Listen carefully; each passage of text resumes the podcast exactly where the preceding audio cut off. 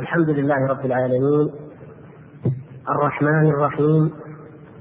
مالك يوم الدين. وصلى الله وسلم وبارك على عبده ورسوله الأمين. الذي بعثه بين يدي الساعة بشيرا ونذيرا ورحمة للعالمين.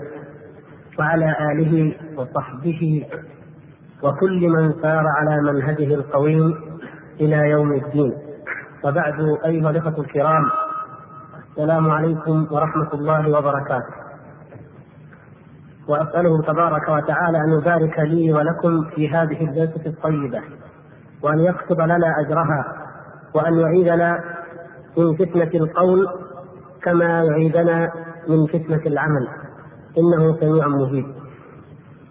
وبعد فأمر الدعوة إلى الله ومنهج الدعوة إلى الله تبارك وتعالى كما تفضل الشيخ أمر مهم والحاجة إليه ملحه لأن المسلمين اليوم بعد أن انتبهوا وأفاقوا واستيقظوا ووجدوا حالهم يجري حالا بعيدا عما شرع الله وعما كان عليه الجيل الأول المبارك ووجدوا أن الكفار سيطروا عليهم وغزوهم ودخلوا عليهم من كل منفذ.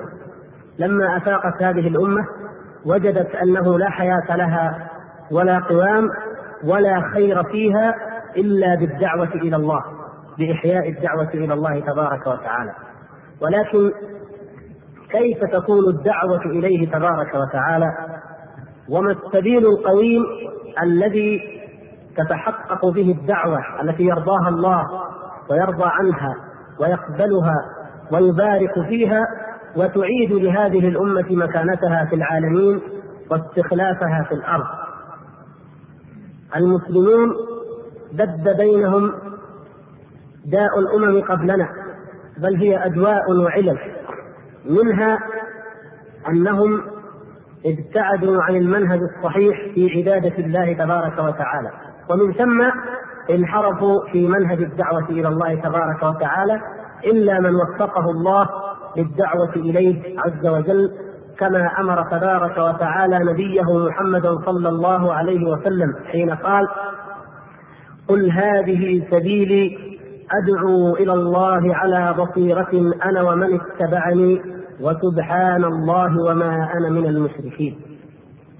هذه الآية العظيمة الجامعة فيها منهج الدعوة إلى الله تبارك وتعالى كاملا لمن تدبره ولمن فطن إليه. ونحب أن نوضح أول قضية من قضايا الدعوة بل من قضايا الإيمان جميعا التي لا يمكن ولا يصح بأي حال من الأحوال أن نتجاوزها ابدا وهي التي ذكرها الله تبارك وتعالى في هذه الآية بقوله أدعو إلى الله. هذه الكلمة ليست كلمة عابرة ليست جملة كما نتحدث ونقول في عباراتنا من الجمل التي لا مكان لها. إنها هي الأساس وهي نقطة البداية في هذا الأمر العظيم. أن الدعوة إلى من؟ إلى الله سبحانه وتعالى. وها هنا مفرق الطرق بين من يدعو إلى الله وبين من يدعو إلى غير الله وإن ظن أو زعم أنه يدعو إلى الله سبحانه وتعالى. والدعوة إلى الله معناها الدعوة إلى توحيد الله تبارك وتعالى الذي أرسل الله عز وجل به جميع الرسل وما أرسلنا من قبلك من رسول إلا نوحي إليه أنه لا إله إلا أنا فاعبدون. وإذا قرأنا في كتاب الله نجد أن كل نبي بعث إلى قومه قال لهم اعبدوا الله ما لكم من إله غيره. ابدا. هذه هي القضية التي تتكرر دائما. وبعدها يأتي كل قضية أخرى. ولقد بعثنا في كل أمة رسولا أن اعبدوا الله واجتنبوا الطاغوت. هذه هي القضية الأساس. فإذا أول ما ندعو إليه وأول ما نعبد الله تعالى به وكل منا يجب أن يعبد الله كذلك هو توحيده عز وجل النبي صلى الله عليه وسلم لما بعث معاذا إلى اليمن ماذا قال له؟ تعلمون الحديث الصحيح الوارد في ذلك إنك تأتي قوما من أهل الكتاب فليكن أول ما تدعوهم إليه شهادة أن لا إله إلا الله في رواية إلى عبادة الله في رواية إلى أن يوحدوا الله. كلها روايات صحيحة ومعناها حق وصحيح. عبادة الله هي شهادة أن لا إله إلا الله هي توحيد الله أول ما يبدأ به الداعيه هو توحيد الله تبارك وتعالى. ولا يقول قائل إن التوحيد متحقق والتوحيد موجود لأن الذي يقول ذلك لا يفهم من التوحيد من توحيد الله من عبادة الله من شهادة أن لا إله إلا الله إلا أنه يقول أشهد أن لا إله إلا الله.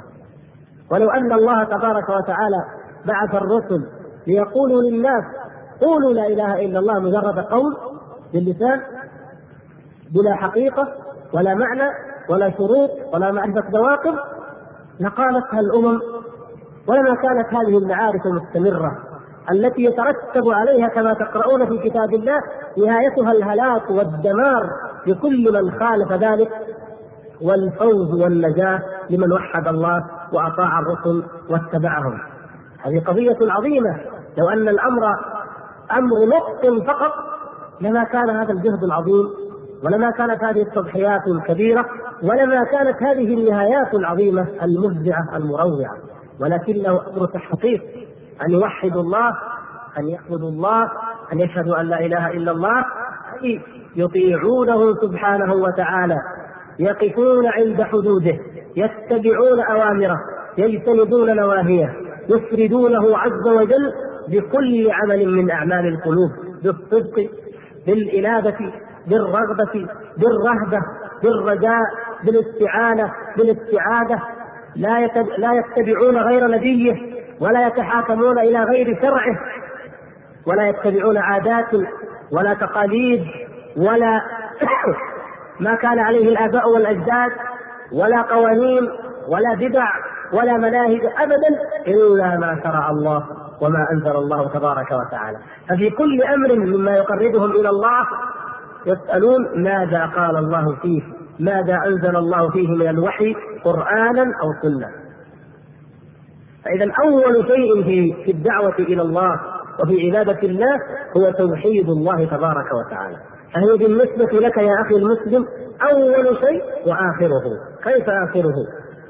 ماذا يسن لنا أن نلقن المحتضر الذي جاءته الوفاة الذي على سبيل الموت نلقنه؟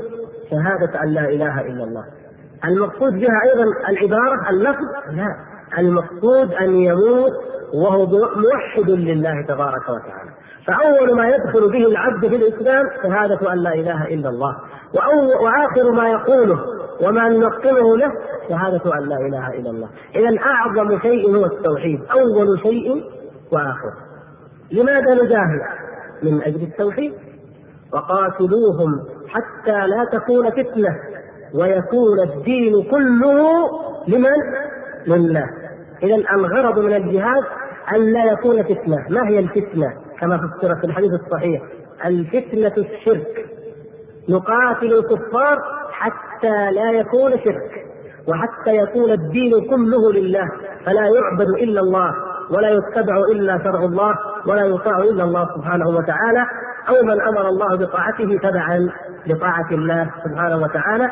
كالأنبياء وولاة الأمر من علماء وأمراء يعلمون الناس ويحكمون بينهم بما أنزل الله. ولهذا يقول صلى الله عليه وسلم يصف حاله ووضعه ونفسه بناء على ما ذكر ربه عز وجل. عندما قال له ربه قل هذه سبيلي أدعو إلى الله على بصيرة. فكانه صلى الله عليه وسلم يترجم ذلك الأمر فيقول بعثت بالسيف بين يدي الساعة. بعث النبي صلى الله عليه وسلم بالسيف بالجهاد. لا يقوم ديننا هذا إلا على الجهاد. لا يمكن أبدا أن يقوم إلا على الجهاد بجميع أنواع الجهاد ودرجات الجهاد. المؤمن في جهاد مع نفسه ومع هواه ومع شيطانه ومع أعدائه فجاء بالسيف هذه لتدل على المرتبة العليا من مراتب الجهاد التي لا يقوم ولا يتحقق الدين إلا بها ولكن الجهاد من أجل ماذا؟ والسيف من أجل ماذا؟ والأمر بالمعروف والنهي عن المنكر من أجل ماذا؟ والدعوة من أجل ماذا؟ بعثت بالسيف بين يدي الساعة حتى يعبد الله وحده لا شريك له. اذا هذا هو الغرض حتى يعبد الله وحده لا شريك له وجعل رزقي تحت ظل رمحي. فكل الأنبياء لهم مكاسب يكسبون منها. ومنهم من كان نجارا ومنهم من كان حدادا ومنهم من رعى الغنم وكلهم رعوا الغنم. كل نبي له مهنه الله سبحانه وتعالى من فضله وحكمته البالغة بعث هؤلاء يمنع من البشر. ولو أن في الأرض ملائكة مطمئنين لبعث الله إليهم ملكا رسولا. لكن نحن بشر نخطئ ونصيب فبعث منا بشر. يعمل ويكدح ويحتاج أن يأكل ويشرب وينام ويمشي في الأسواق كما نفعل. ما مكتبه صلى الله عليه وسلم؟ من أين يأخذ دخله؟ أشرف وأعظم وأعلى أنواع المكاسب هو ما كان دخله صلى الله عليه وسلم. وجعل رزقي تحت ظل رمحي والله لو أن الأمة الإسلامية آمنت بالله ووحدت الله سبحانه وتعالى حق توحيده لأكلت من تحت ظل رمحها. الكفار يبنون الحضارة. الفرس والروم بنوا لمدة ثلاثة آلاف سنة أو ألفين سنة حضارات. أجروا الأنهار وسقوا الأشجار وبنوا القصور وفتحوا القنوات العظيمة وبنوا الطرق. الطرق الرومانية تمتد من شمال أوروبا إلى مصر إلى جزيرة العرب. كل ذلك فعلوه. فكان ماذا؟ فكان غنيمة للمسلمين غنيمة لمن وحد الله سبحانه وتعالى. خرجوا من هذه الجزيرة حفاة عراة جائعون جائعين إلا من كان منهم ميسور الحال وما أقله فأورثهم الله تبارك وتعالى تلك الحضارات وتلك الجهود وتلك ذلك البناء. نحن الآن مثلا نقول العالم الغربي لديه الحضارة والعلم والتطور والتقدم والتكنولوجيا لو وحدنا الله سبحانه وتعالى حق توحيده وجاهدنا في سبيله ودعونا إليه سبحانه وتعالى وكان هذا هو همنا وشأننا. كان ذلك شغلنا الشاغل كما قال في الآية سبحانه وتعالى قل هذه سبيلي. يعني هذا شاني هذه طريقتي هذه وظيفتي هذا عملي. أدعو إلى الله سبحانه وتعالى. لو فعلنا ذلك لكنا بفقرنا هذا.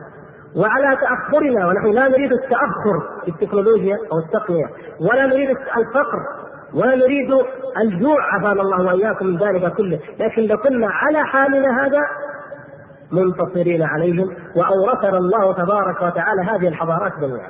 منهم من يؤمن فيسلم هو وما لديه من حضارة ومنهم من نجاهده فيعطينا الله تعالى ملكه وحضارته غنيمة للمسلمين. لماذا؟ إذا وحدنا الله سبحانه وتعالى. لو وحدناه لغزوناهم في عقر دارهم ولم تترك لهم الفرصة ليغزونا في عقر دارنا كما هو حال بلاد المسلمين اليوم إلا ما رحم الله. إذا وجعل رزقي تحت ظل رمحي. وكتب الذل والصغار على من خالف أمري هكذا. وهذا حال المسلمين. اليوم إلا من كان في عز الطاعة وفي عز الدعوة إلى الله. وأما البقية فهم في ذل وإن جمعوا من المال ما جمعوا وإن حازوا من المناصب ما حازوا فهم بالنسبة إلى الكفار في ذل. لماذا؟ لأنهم خالفوا أمر النبي صلى الله عليه وسلم. ونحن قوم أعزنا الله بالإسلام فمهما ابتغينا العزة بغيره أذلنا الله. أبدا. إذا تمسكنا بهذا الدين وأخذنا بأسباب الدنيا وهي من الدين مطلوبة فإن الله تعالى يوفقنا وينصرنا على كل عدو. أما إذا تركنا ديننا وأردنا العزة والقوة في آلات نشتريها، في معدات نستوردها، في صناعات نظن أنها تحقق لنا ما نريد فلن يكون ذلك ابدا إلا بدين الله سبحانه وتعالى. ومن تشبه بقوم فهو منهم. إن تشبه بالكرام بالمقربين بالأبرار بالأنبياء بالدعاة بالمجاهدين بالصالحين كان منهم. وإن تشبه بالكفار كان منهم. وإن تشبه بالمنافقين أو المبتدعين أو الظالمين أو الفاجرين كان كذلك منهم. هكذا. من تشبه بقوم فهو منهم. كأننا نلمس في آخر الحديث أملا وهو أنكم إن كنتم تريدون العزة وإن كنتم تريدون النجاح في دعوتكم وفي جهادكم وفي عملكم أيها المسلمون فمن تشبه بقوم فهو منه. تشبهوا به صلى الله عليه وسلم بأن تكونوا مجاهدين داعين ليعبد وحده لا شريك له وليكون رزقكم تحت ظل رمحكم فتكونون إذا مثله تنالون ما نال الصحابة الكرام من الفوز والغنيمة في الدنيا والآخرة. فإذا يا إخوان الجهاد والأمر بالمعروف ومن أجل ماذا؟ من أجل توحيد الله سبحانه وتعالى. والصلاة على أهميتها التي تعلمون جميعا إنما هي من أجل توحيده تبارك وتعالى. فهي كلها توحيد. وأن المساجد لله فلا تدعوا مع الله أحد. من أجل توحيد الله نقف بين يدي ربنا عز وجل ونقول الله أكبر موحدينه سبحانه وتعالى. ونقرأ أم الكتاب ركنا في كل ركعة من صلاتنا وهي توحيد الله. الحمد لله رب العالمين. نوحد الله توحيد الربوبية. الرحمن الرحيم. هذا توحيد الأسماء والصفات. مالك يوم الدين. هذا من من الأسماء والصفات ولكن يتعلق بأمر عظيم. لا يمكن أن يوحد الله تعالى إلا به وهو الإيمان باليوم الآخر وبالوقوف بين يدي الله سبحانه وتعالى. إياك نعبد وإياك نستعين. إياك نعبد. هذه هي معنى لا إله إلا الله. هناك الحصر جاء بلا وإلا وهنا جاء الحصر بالضمير المفعول المتقدم. يعني إياك نعبد نبسطها كأنك قلت وحدك. لا غيرك يا ربي نعبده. إذا هذا معنى شهادة أن لا إله إلا الله. طيب هو الغاية هو الغاية سبحانه وتعالى. هو المقصود والمعبود وحده. من يعيننا على ذلك؟ ما الوسيلة التي نحقق بها ذلك؟ وإياك نستعين. فأيضا نستعين به وحده على تحقيق توحيده سبحانه وتعالى وحده لا شريك له. فله العبادة ومنه العون. إن أمرنا نأمر بما يرضي الله ونستعين على ذلك بمن؟ بالله إن دعونا ندعو إلى من؟ إلى الله ونستعين على ذلك بمن؟ بالله إن جاهدنا نجاهد من أجل ماذا؟ من أجل إعلاء كلمة الله من أجل توحيد الله ونستعين على ذلك بمن؟ بالله إذا لا بد منهما إياك نعبد ولا بد أيضا إياك نستعين معه هذا توحيد الألوهية ثم ندعو الله تبارك وتعالى في كل ركعة. اهدنا الصراط المستقيم. صراط الذين أنعمت عليهم. الصراط المستقيم. عندما ندعو الله تعالى في ذلك فنحن نأتي بنوع آخر من أنواع التوحيد وإن كان هو جزءا من توحيد الألوهية. ما هو؟ أننا نقول نحن نوحد ربنا سبحانه وتعالى باتباع شرعه. أو نوحد رسوله صلى الله عليه وسلم باتباع ما جاء به من الدين. لا نعبد الله إلا كما عبد رسول الله صلى الله عليه وسلم. ولا ندعو إلى الله إلا كما دعا رسول الله صلى الله عليه وسلم. فمبنى دين الإسلام أيها الإخوة الكرام مبناه على قاعدتين أو على أصلين عظيمين. الأولى أو الأول الا يعبد إلا الله. والآخر أن يعبد الله بما شرع ولا يعبد بالأهواء والبدع. ولا يكون حالنا في دعوتنا ولا في عبادتنا أحد الحالين. اللتين خرج أصحابهما عن الصراط المستقيم. من هما؟ الحالة الأولى حالة من علم الحق وعرفه ولكنه أعرض عنه واجتنبه وهؤلاء هم المغضوب عليهم عافانا الله وإياكم منهم. اليهود وكل من سلك طريقهم كما ورد عن ابن عباس وعن سفيان بن عيينة رضي الله تعالى عنهما. من ضل من علمائنا ففيه شبه من اليهود. عالم ولا نعني بالعالم فقط ذلك الذي عضو في هيئة كبار العلماء. العالم أو أو المغضوب عليه في هذه الحالة كل من علم شيئا من دين الله ولم يعمل به. علمه يعلم أن الزنا حرام فيزني. أو أن الخمر حرام فيشربها. أو أن النظر إلى المرأة الأجنبية حرام وكل ليلة ينظر إليها. أو أن الربا حرام ويرابي أو يتعامل مع المرابين كل يوم. هذا هو المتعرض لكونه من المغضوب عليهم نسأل الله العفو والعافية. إذا ما فائدة العلم؟ إذا لم تعمل به. ولا الضالين. الضالون الطرف الآخر هم الذين عبدوا الله على ضلالة عبدوا الله على بدعة على هوى على جهل لم يعبدوه سبحانه وتعالى على علم وعلى بصيرة. انظروا ماذا قال في الآية نفسها آية الدعوة. قل هذه سبيلي أدعو إلى الله على بصيرة. إذا أول شيء قلنا الدعوة إلى من؟ إلى الله. لا إلى غيره أبدا. لا إلى النفس. ولا إلى الشيخ أو الإمام أو من أحب أو من أكره لا أدعو إلى الله وحده سبحانه وتعالى. على بصيرة لا ندعو على ضلالة لا ندعو على بدعة لا ندعو على رأي يخالف ما أنزل الله. لا على بصيرة على علم من الله على برهان على حجة على نور على كتاب وسنة. أنا ومن اتبعني. يعني ليس هذا الأمر خاصا برسول الله صلى الله عليه وسلم. أنا ومن اتبعني. هذا هو شأن كل أتباع النبي صلى الله عليه وسلم. أنه يدعون أولا وقبل كل شيء إلى الله إلى توحيد الله سبحانه وتعالى إلى أن يعبد الله وحده لا شريك له أبدا لا يشرك به أبدا في أي شيء. هذا هو شأنهم. أنا ومن اتبعني. وما غرض الدعوة؟ وسبحان الله. غرض الدعوة وهدفها تنزيه الله سبحانه وتعالى. كثير من الناس لا يفقه كيف يكون غرض الدعوة هو تنزيه الله سبحانه وتعالى. ألا ترون المشركين والمنحرفين عن الدعوة الصحيحة؟ لو تدبرت وتفطنت أحوالهم لوجدت أنهم لا يسبحون الله. كيف لا يسبحون الله؟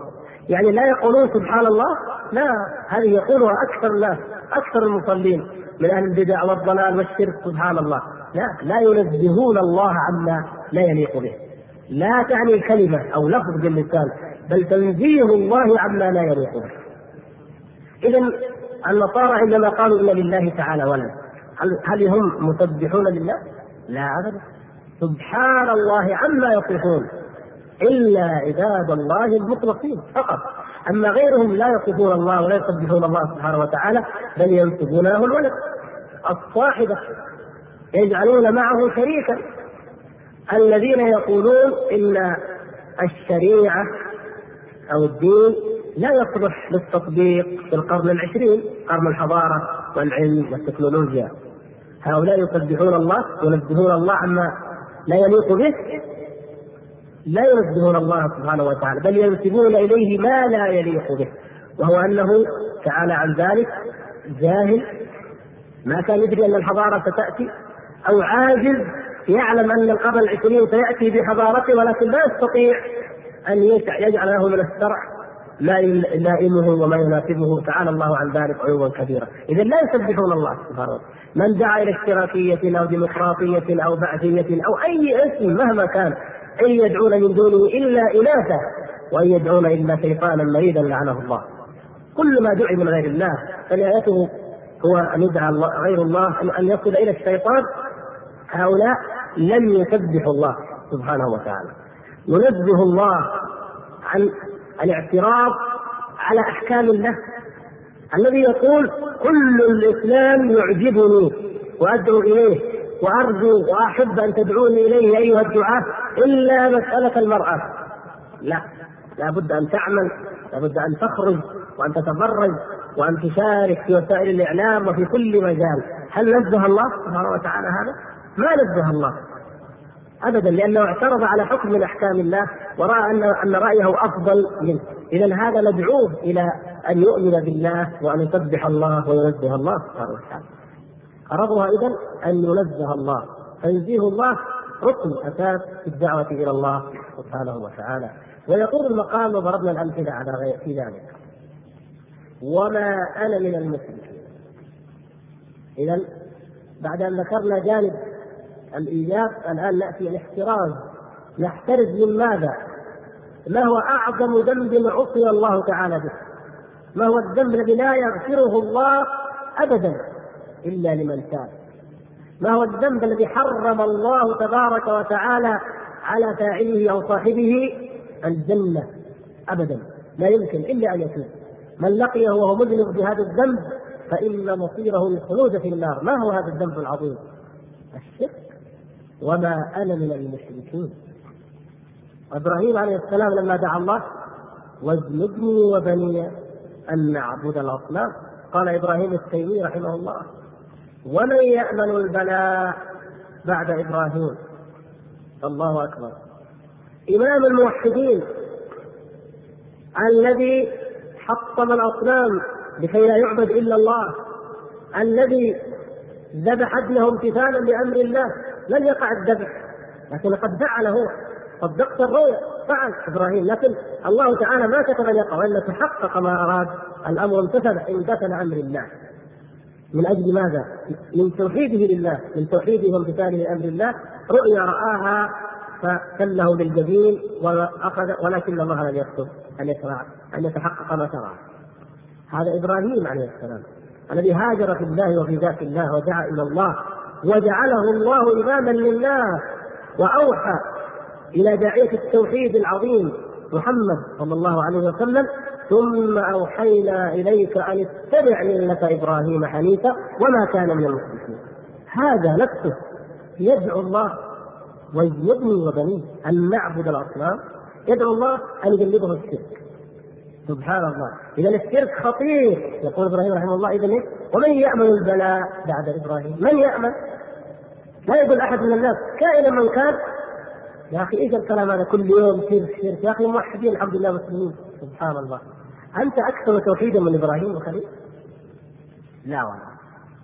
لما أمره الله تبارك وتعالى أن يبني هذا البيت العظيم الذي هو قبلة الموحدين في جميع أنحاء العالم وإلى يوم الدين ماذا قال تبارك وتعالى؟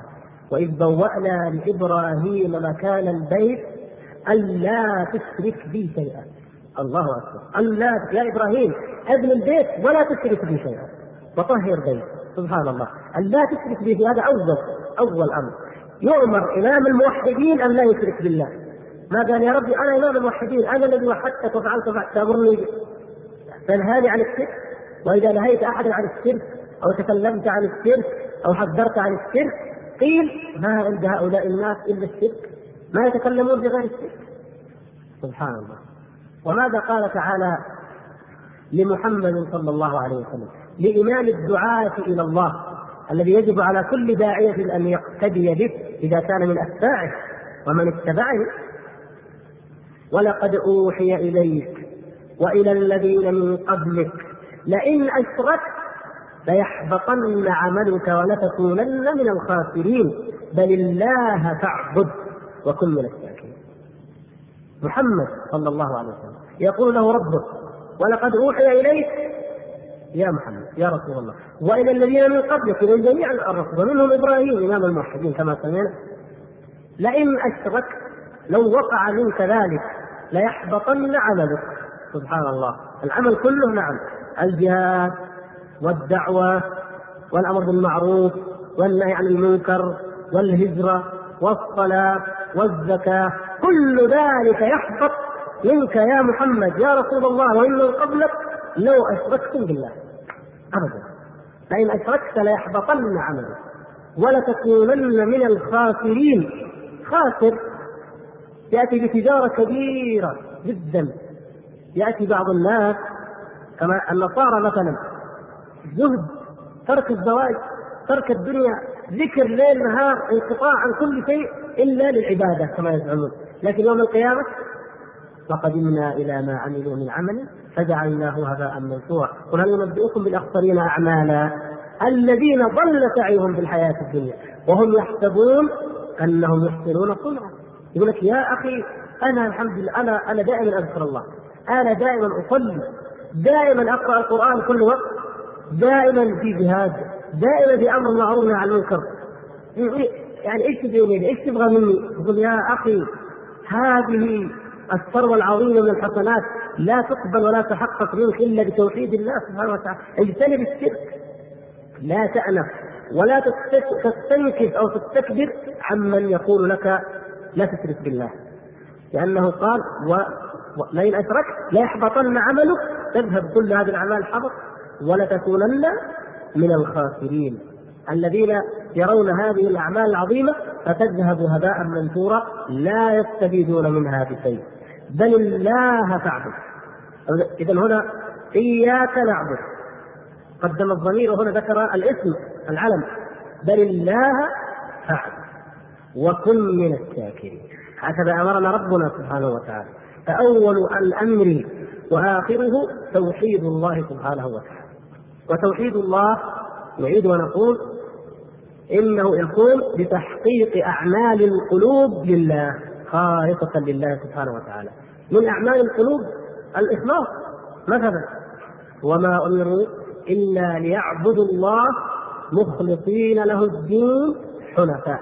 بعد ذلك ويقيموا الصلاة ويؤتوا الإخلاص لله سبحانه وتعالى. الصدق مع الله سبحانه وتعالى. يا أيها الذين آمنوا اتقوا الله وكونوا مع الصادقين. قالها بعد أن ذكر سبحانه وتعالى أصناف الناس السابقين الأولين ثم ذكر الذين مردوا على النفاق ثم ذكر الذين مرجون لأمر الله ثم ذكر الثلاثه الذين خذوا وذكر يا أيها الذين آمنوا اتقوا الله وكونوا مع الصادقين مع الأولين مع السابقين الأولين لا مع المنافقين الذين ذكر الله شأنهم في هذه السورة التوبه وفي غيرها لا لابد من الصدق مع الله. يكون الإنسان صادقا مع ربه في ايمانه سبحانه وتعالى وليس نطقا يقول. من أعمال القلوب التي يتحقق بها التوحيد الخوف من الله وحده لا شريك له. ولو فطن الدعاة إلى هذا لرأيت العجب العجاب في الدعوة إلى الله. ولو أن كل مسلم لم يخف إلا الله لم يخف أحدا من البشر كائنا من كان في أمر يغضب الله سبحانه وتعالى. لرأيت والله العجب العجاب من التمكين والعز والنصر. لكن الإنسان يقول لو اتقيت الله لو اتبعت أمر الله أخاف من فلان أعلى مني في الوظيفة. أخاف من فلان أقوى مني. أخاف من كذا أخاف أخاف أخاف. فأخافنا. إنما ذلكم الشيطان يخوف أولياءه. فلا تخافوهم وخافوه الله سبحانه وتعالى جعل ذلك له وحده. ولو خفنا من أعداء الله ولم, ولم نخف من الله ما نصرنا الله تبارك وتعالى عليهم أبدا. بل جعل الله تعالى طريق النصر كما بين. وإن تصبروا وتتقوا لا يضركم كيدهم شيئا. يا أخي الأعداء يكيدون لنا. نعم والله ليل نهار يكيدون لنا. والله ما تركوا وسيلة مما في علمنا أو عقولنا أو خيالنا إلا وطرقوها وما لا نعلم. نعم هذا حق. كما ترون الآن في هذا الزمن في كل لحظة في كل دقيقة نحن والله مستهدفون محاربون. بالذات في هذا البلد الامن المطمئن القائم على دين الله سبحانه وتعالى. ابدا في كل لحظة تجد الحرب الشرسه علينا. لكن نخاف منهم اذا أشركنا. لا. ما الطريق ما الحل لمواجهتهم؟ وإن تصبروا وتتقوا. إذا صبرنا واتقينا الله سبحانه وتعالى إيه؟ لا يضركم كيدهم شيئا. لا لا يضرك ابدا ابدا. لكن أنا ما أصبر أنا أقول الاعداء يكيدون.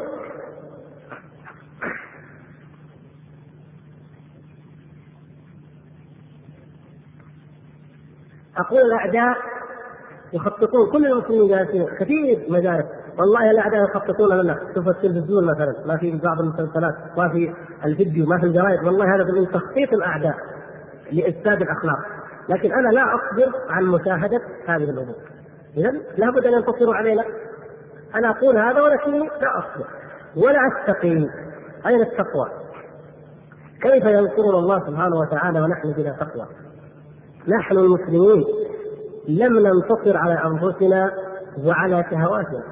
فكيف ينصره الله على الكافرين؟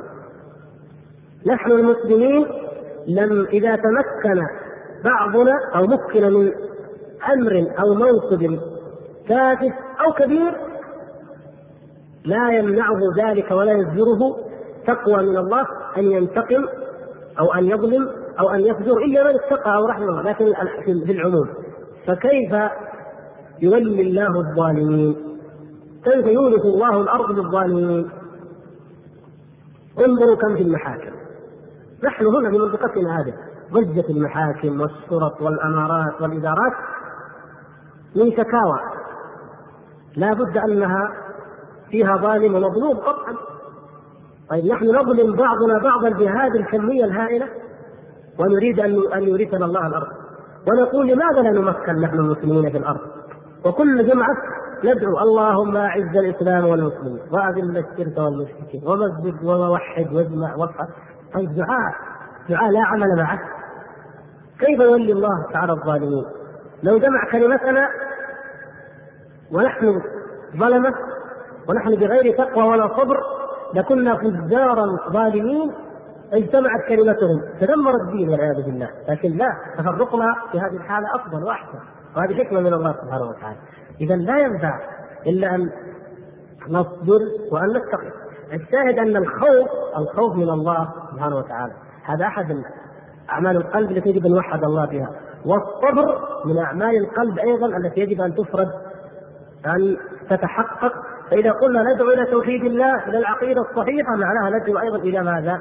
إلى الصبر نصبر على طاعة الله ونصبر عن معصية الله ونصبر على أحكام الله الشرعية ونصبر على أحكام الله القدرية على المصائب التي تقع يكون موقفنا منها هو ماذا؟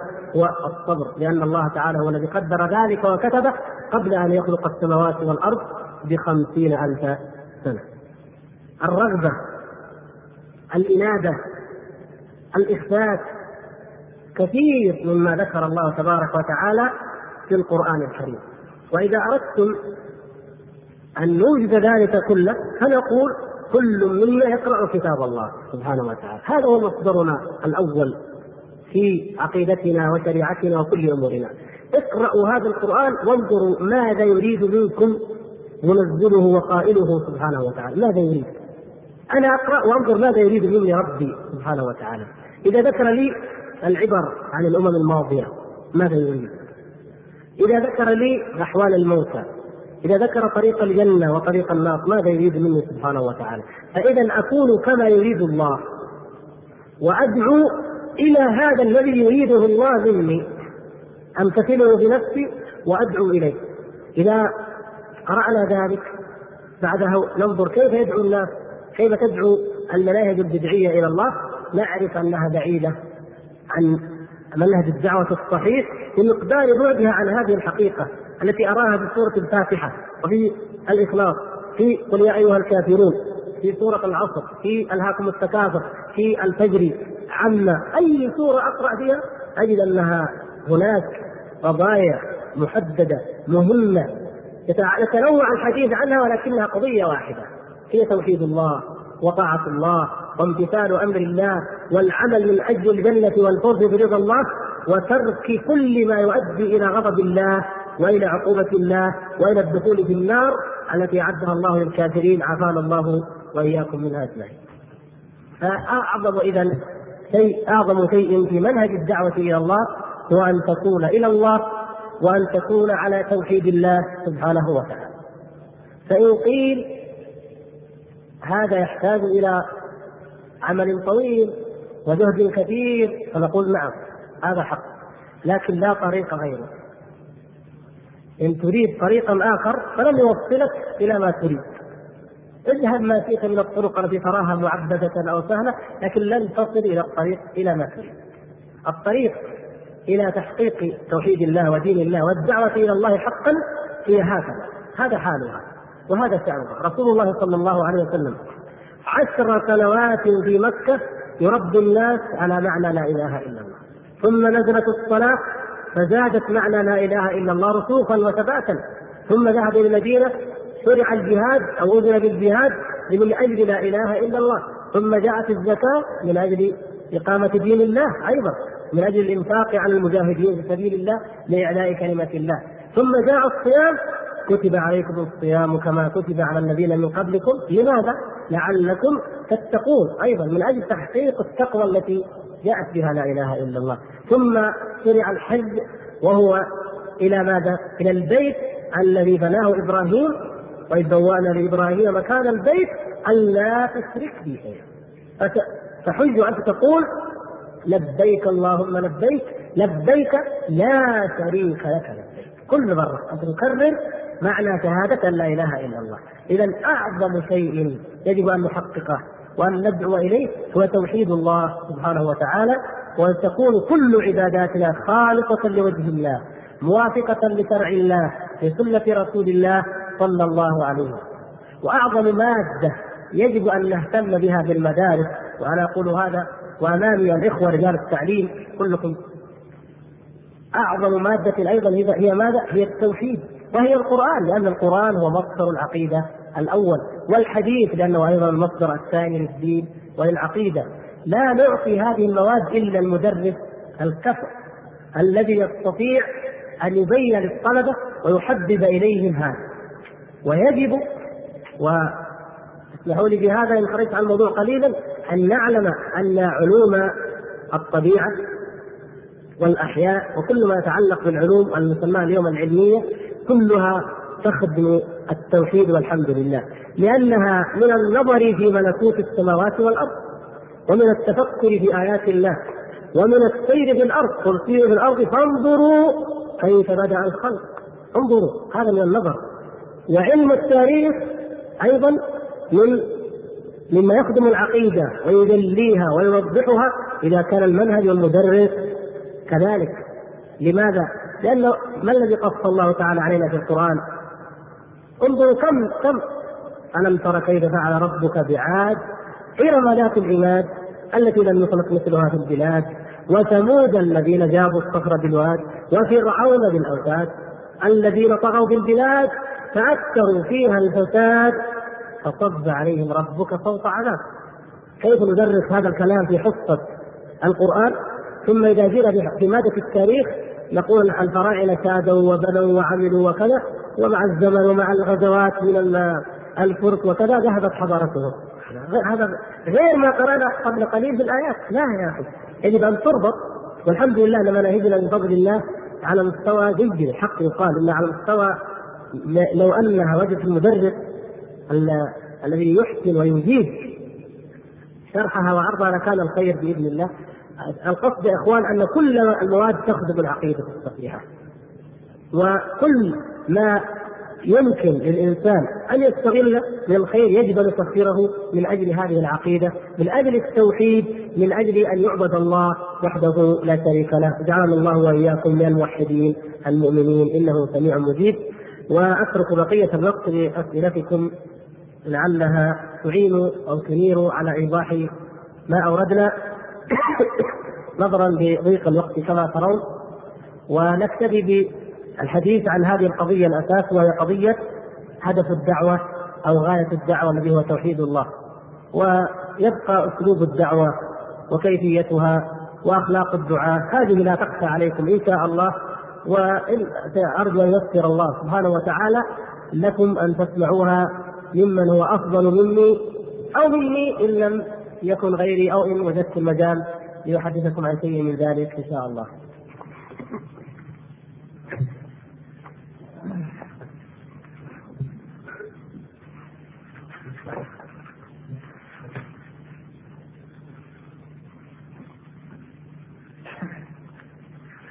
قبل أن نبدأ في عرض الأسئلة أيها الإخوة ننبه إلى الإخوة الذين لهم سيارات بجانب الجدار الجنوبي لأن هناك مريضا يعني في سيارته ولم يستطيع أهله أن يتجاوزوا الطريق.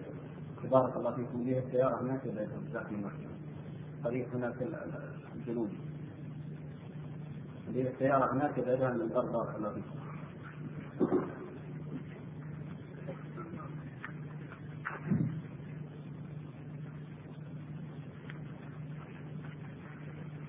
آه،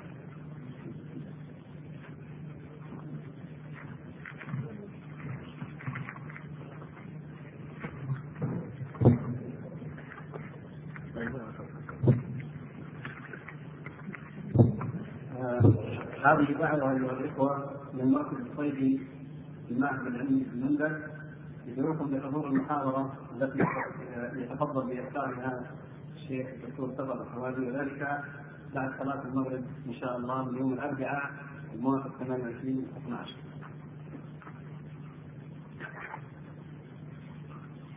أما بالنسبة للأسئلة أيها الإخوة فورد إلينا أسئلة كثيرة جدا ولكن صنفنا بعضها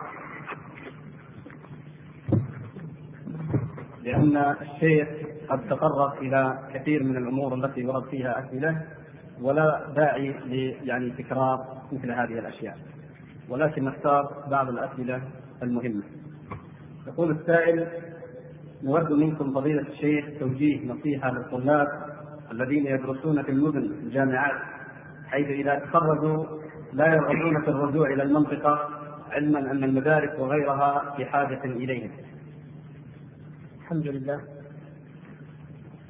نقول إن الدعوة إلى الله كما في هذه الآية التي كانت موضوع المحاضرة قل هذه سبيلي أدعو إلى الله على بصيرة أنا ومن اتبعني فيجب على أتباع النبي صلى الله عليه وسلم أن يدعو إلى الله ومن درس وطلب العلم الشرعي الذي ينفع ويفيد فأولى به وأحرى أن ينذر عشيرته الأقربين. والطفيل بن عمرو الدوسي أو الزهراني الدوسي كما تعلمون لما وحد الله سبحانه وتعالى جاء إلى قومه وهدى الله تعالى دوسا كما دعا نبي الله رسول الله صلى الله عليه وسلم. وكذلك كان حال الصحابة الكرام رضوان الله تبارك وتعالى عليهم ونحن لا نقول إن الإنسان لا يدعو إلى الله في أي مكان، يدعو إلى الله في المدن أو في القرى أو في الأرياف، ولكن من أتيح له أن يأتي إلى بلده وإلى قبيلته وعشيرته ويدعو الله فأنا أرى أن ذلك في الحقيقة أولى. ويعرف بعض الإخوان منكم ممن في في الجامعة عندنا أنني أقول له إن تخرجت فاذهب إلى المنطقة وتعين فيها. أنصحهم بذلك لما رأينا من الحاجة هنا. لأن كما أشرت فيما مضى في المحاضرات كنت آه كنا نظن أن الدعوة إلى الله في المدن أحوج نظرا لما تتميز به هذه المناطق والحمد لله من التمسك بالفضائل والأخلاق الطيبة والعادات الحسنة لكن لما رأينا أنها قد ابتليت ليبتلي به غيرها وأن الأمر والحاجة عامة هنا وهناك فإذا ينبغي أن يتوجه أهل هذه المنطقة إليها أو بعضهم وكذلك كل من بقي هناك ورأى أن المصلحه والخير للدعوة أن يبقى هناك فالواجب هو الدعوة إلى الله على الجميع وفي كل مكان. يقول السائل بعض الدعاة نراهم في فترة من الفترات في نشاط دائم في الدعوة إلى الله ثم فجأة يكون عندهم التقارب عن الدعوة والرسول إلى الكسل والدعوة فما هي الأسباب في ذلك بارك الله فيكم؟ الأسباب كثيرة نحن كلنا نعانيها. الإيمان يزيد بالطاعة وينقص بالمعصية. والإنسان إذا دعا إلى الله فإنما يعبد الله. والعبادة جميعا هي كذلك. كما تلاحظ أنك أحيانا تصلي لله صلاة خاشعة وتقرأ القرآن في خشوع وأحيانا لا تجد ذلك الخشوع في صلاتك ولا في قراءتك. والدعوة جزء من العبادة هذه. والشيطان الذي يأتيك في قراءتك وفي صلاتك يأتيك أيضا في دعوتك. لكن أيضا ربما كان الدعوة المثبط إليها والداعي إلى إلى إلى الكسل فيها أقوى. لماذا؟ لأن فيها ما نسميها الاحتكاك بالناس. الأرحام زعلوا والأقارب تأثروا والأبناء أبوا والجماعة رفضوا وفلان ما وده وفلان وفلان هذا لابد هكذا. فإذا إذا يقول الإنسان إذا إذا اهتديت أنا في نفسي واستقمت وتركت الدعوة ربما يكون هذا أفضل من هذه المساكن جميعا. وفي الحقيقة لا يهتدي إلا من دعا إلى الله سبحانه وتعالى. هو من تزيين الشيطان ليضله وهو يظن أنه اهتدى. ولذلك تجدون الإنسان إذا بدأ يضعف عن الدعوة عن دعوة الغير إلى الله يتنازل فيضعف هو عن التمسك بأمر الله سبحانه وتعالى. هذا شيء مشاهد معنا فيا إخوان الحث الحث العزيمة العزيمة. هذا ديننا دين العزيمة ودين الأخذ بقوة أخذ الإيمان بقوة. لا نقول الغلو لا نعني الغلو في الدين أبدا ولكن نقول أن يؤخذ الدين بصدق وبإخلاص حتى ما كان منه من الرخص تؤخذ أيضا عن إيمان وعن اعتقاد وعن صدق وهي رخصه من الله سبحانه وتعالى. فبذلك نكون صادقين مع الله ولا مجال للداعية إلى الله لأن يتثاقل أو يتثبط ابدا. كل إنسان يعمل في أي مجال يمكن أن يقول قد بلغت الغاية إلا من كان على سبيل طلب علم شرعي أو على سبيل دعوة إلى الله. مهما دعا إلى الله يجد أنه مقصر ومهما تعلم العلم الشرعي يجد أنه في حاجة إلى أن يعلم زيادة. هكذا لأن هذا طريق ما تفاوت الناس إلا فيه. لماذا الدرجات العلى في الجنة بين الدرجة والدرجة مثل ما بين السماء والأرض. لأن هذا هو التفاوت ما بين العزيمة وبين الكسل ما بين الإقدام وبين التواني والتراخي. فنسأل الله سبحانه وتعالى لنا ولكم جميعا العزيمة على الرشد والإقدام على الخير وأن نأخذ ديننا بقوة في كل ما أمرنا به الله. هذا السائل يقول البعض من غيرته على دينه يرى المنكر ويذهب إلى صاحبه ليغيره؟ وقد لا يوفق في الأسلوب الصحيح والتفاهم مع ذلك الإنسان فتكون المشادة بينه وبين صاحب المنكر بعدها يحمل ذلك الداعيه في قلبه شيئا عليه وقد يكون ذلك من باب الانتصار على النفس بالنفس. فما نصيحتكم لمثل اولئك؟ لا حول ولا قوة إلا بالله.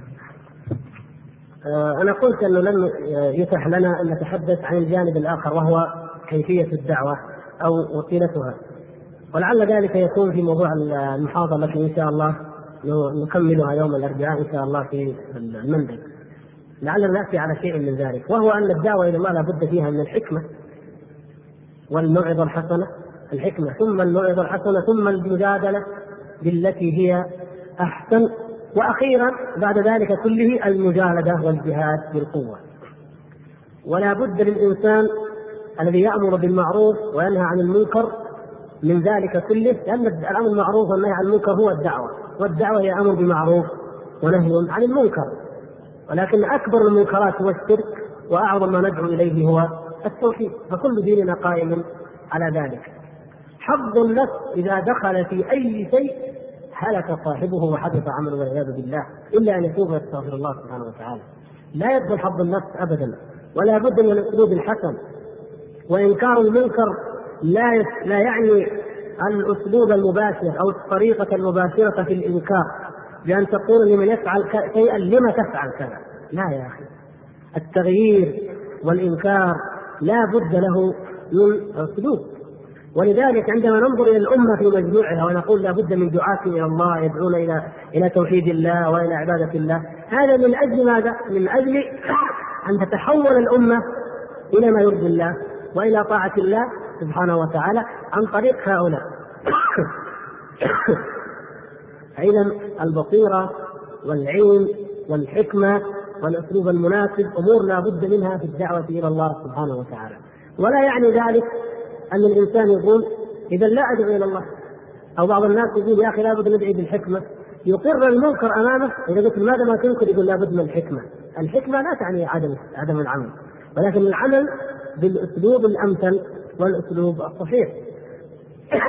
المنكر الذي في بيتي وفي ولايتي في ولايتي أغيره باليد إن كان في بيتي إن كنت مديرا لمدرسة ومنكر فيها أو مديرا لإدارة من الادارات والمنكر فيها استطيع أن أغيره بيد إذا نغيره بيد إن كان المنكر مما لا يدخل في نطاق آه، ولايتي الشرعية أنا ولكن يتعلق بالآخرين فلا بد أن أواجه الناس بالنصيحة وبالموعظة وبالأسلوب الأمثل ثم بعد ذلك آه، أدعو من؟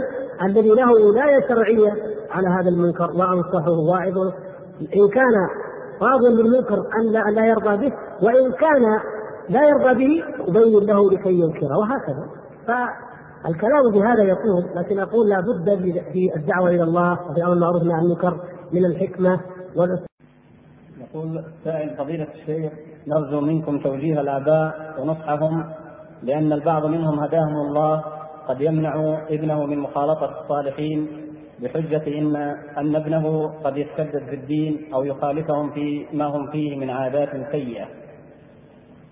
الحمد لله.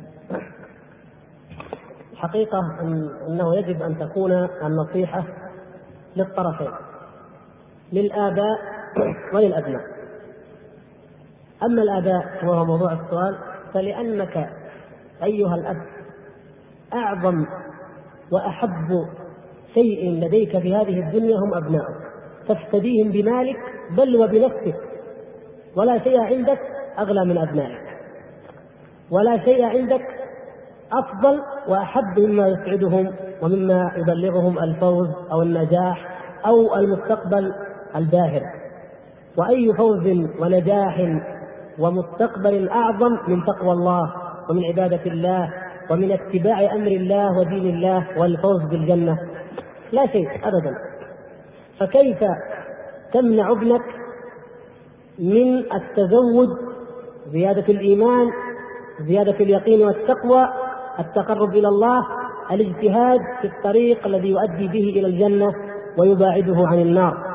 وهو حضور حلقات الذكر والعلم ومجالسه الأخيار. وإن كانت العادات وإن كانت التقاليد وإن كان ما كان.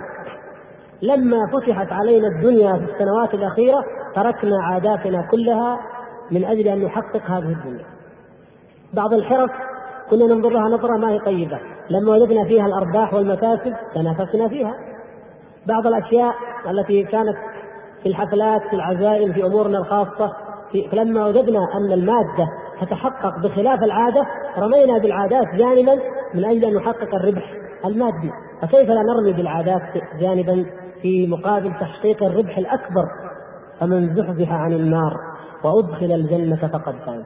الفوز الأكبر أن يكون الإنسان مطيعا لله ومتقيا لله سبحانه وتعالى. وأي قرة عين لك إذا كنت يا أخي تدعو الله كما أمر الله من عباد الله من عباد الرحمن ربنا هب لنا من أزواجنا وذرياتنا قرة أعين واجعلنا للمتقين إماما. أي أية قرة عين لك خير من أن يكون لك ابن نشأ في طاعة الله نشأ في عبادة الله فيكون ممن يظلهم الله تحت ظل عرشه يوم لا ظل إلا ظل يوم القيامة. وربما شفع لك وأنت كنت على ذنوب عظيمة. وربما ألحقك الله تعالى بدرجته في الجنة وأنت على تقصير عظيم لأنه لأن هذا الابن الصالح البار منك خرج وولد فإذا يجب على الآباء والمقصرين منهم بالذات يكونون مقصرون أن نحمد الله لأننا رزقنا بأبناء صالحين يجبرون ما فينا من تقصير ولعلهم ينفعونا عند الله سبحانه وتعالى لأننا نحتسب تربيتهم ونحتسب آه، تقويمهم وتوجيههم إلى الحق عند الله سبحانه وتعالى. وأما أيضا النصيحة التي يقول لابد أن تكون متزوجة فهي إلى إلى الشباب إلى الأبناء. لا ينبغي أيها الإخوة الشباب المؤمنون الطيبون الطاهرون إن شاء الله لا ينبغي أبدا أن يكون حالي مع أبي قبل الهداية أفضل من حالي معه بعد أن اهتديت. كيف تكون هذه الهداية؟ الله تبارك وتعالى يقول وإن جاهداك على أن تشرك بي ما ليس لك به علم فلا تطعهما وصاحبهما في الدنيا معروف يجاهدانك على الشرك. الحمد لله إن شاء الله. ما في أبائنا من يجاهد على الشرك لكن يجاهدنا على بدع أو معاصي أو عادات الجماعة مثلا. هذه أقل من الشرك. نطيعهم لا فلا تطيعهما. لكن وصاحبهما في الدنيا معروفا واتبع سبيل من أناب إليه. اتبع سبيلهم احضر حلقاتهم ودروسهم واستفد منهم وشاركهم. لكن مع ذلك صاحب هذا الأب أو هذه الأبوين في الدنيا معروفا. البر بر الوالدين. وإن كانا كافرين لا بد من المصاحبة بالمعروف وإن كانا كافرين مجاهدين على الكفر. إذا يا إخوان حقهما عظيم. قرنه الله تبارك وتعالى بحقه كما تعلمون ولا يخفى على أحد منكم حق الوالدين. لكن لا يأتيكم الشيطان من باب أنني أنا اهتديت وأبي يكرهني لأنني اهتديت. فإذا كل ما يأمرني أبي به فهو خطأ. لا يا أخي. قد لا يكون الكره لأنني اهتديت. يكون الكره لأنني أخطأت في أمر من أمور الدنيا. يكون لأنني ما توظفت كما أراد أو ما بنيت كما أراد أو خالفت بعض العادات ودي أن يتمسك بهذا لكن أترك بعض الأشياء وهكذا. فلا نجعل لا يأتي الشيطان ويقول كل هذه المعاملة من أجل أنك اهتديت فإذا اجعل هدايتك سببا لعقوق الوالدين. لا والله أبدا. من الهداية بر الوالدين.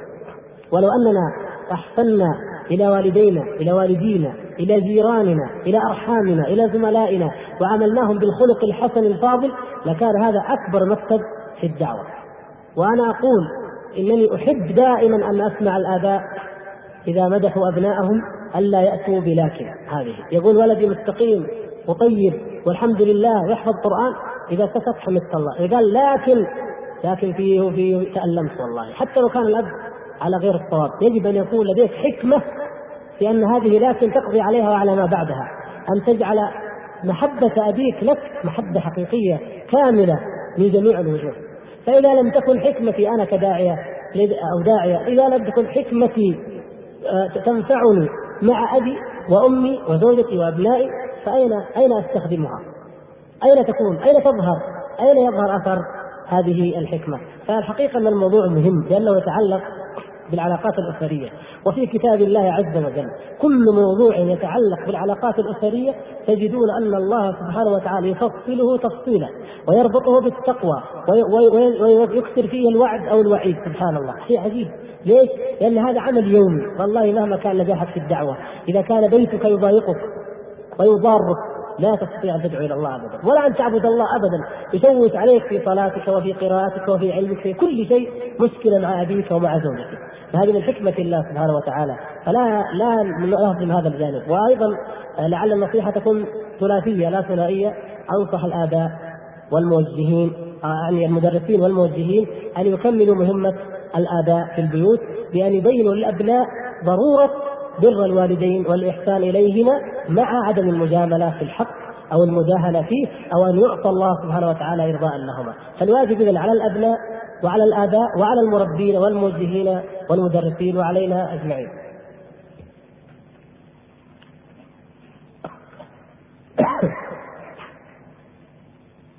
أدرى يعني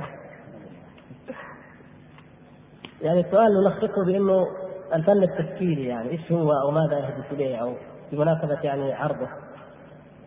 هو الكلام في هذا في الحقيقة يطول لكن نحن كما قال صلى الله عليه وسلم.